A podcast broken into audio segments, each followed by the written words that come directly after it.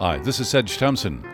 Welcome to this special audio highlights podcast from West Coast Live. For more information about our shows and other guests and podcasts, wcl.org.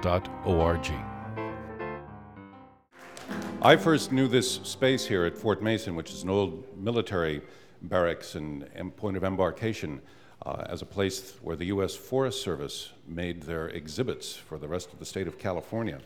And then, when the National Park Service took over this space to begin to preserve it in one way or another, the Forest Service was asked to leave.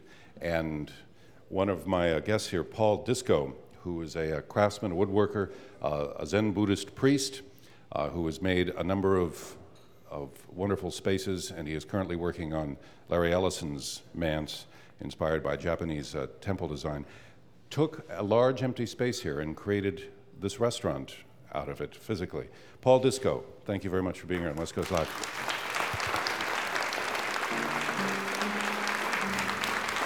What was here, and what did you want to do with it? Actually, there was nothing here. There was the the um, the army had moved out, the Park Service hadn't moved in, and uh, it was just no man's land, empty no man's land. And there, fortunately, there was nobody in charge of it. The city wasn't in charge. The park wasn't here yet. The, the military had, had raised their hands and backed out. So we had free reign to do whatever we wanted in this space. It was quite wonderful. And what concept did you want to bring about in, in here? You have, you have on the, the west wall uh, almost floor to ceiling windows overlooking San Francisco Bay, the marina, the Presidio, the Golden Gate, uh, the headlands of Marin.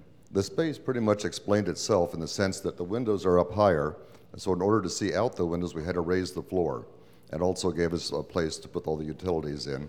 And then the sculpture that went in in the front was put in first, and we built the floor around it. So I gave it a place to balance it and to support it for, uh, for safety. Um, and then, of course, the street side was the obvious place to put the, uh, the kitchen. And then we had to carve out of the solid concrete walls the spaces for the bathrooms. So there was a lot of, of uh, changing of digging of concrete walls. And It was all done with, with uh, volunteer help. We were all Zen students getting room and board and $50 a month. And many of us had never done construction or before or anything, just, just people uh, having fun doing a, doing a project. The, the, artist here was the, one of the inspirers of the design, and our abbot at the time, Richard Baker, was very much involved in, in making it happen. And, um, and then I had, ex- I had experience in construction, so. One of the hallmarks when you walk into the restaurant is, is, is a large piece of redwood burl or tree uh, that's probably over 10 feet tall in the, in the entryway. How did that get into the space? Where is it from? Uh, it's from, it's from um, oh boy, it's from, it's from Inverness, or the, the artist that made it is in Inverness. Uh, his name's escaping me at the moment. Uh, J.B. Blanc, yes, who studied with Noguchi. He was a study of, uh, as a student of Noguchi's. And he, uh, we brought it in with a forklift and set it up there when the, uh, when the building was wide open and bolted it down to the floor. And then start, that was the first thing to happen. And then we started building around it after that. So it built around an idea and built around a sculpture? And yes, and, and, and, a group of friends. Richard Baker had a large group of friends at that time. Uh, that was sort of the height of that sort of um, group of people that included Jerry Brown and that and a wide-ranging group of, uh, of, movers at the time. So uh, that JB was part of that crowd, and this painter was part of the crowd, and um, that sort of revolved around all that.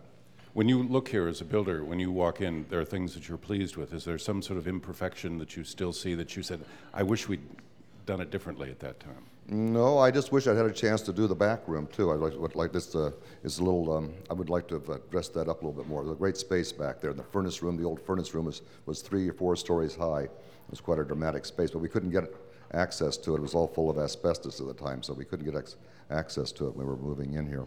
Now the bathrooms are also famous here. Yes, that was that was. Um, Edward Abudizian and, and Dick Baker's having experience in Japan, we wanted to have toilets that were a little different than you normally expect. So um, that's, that's where that came about. Thank you very much. Paul Discoe. This is Sedge Thompson. Thanks for listening to this podcast. Try out others from West Coast Live right here, and we look forward to having you in one of our audiences one day. For more information, WCL.org.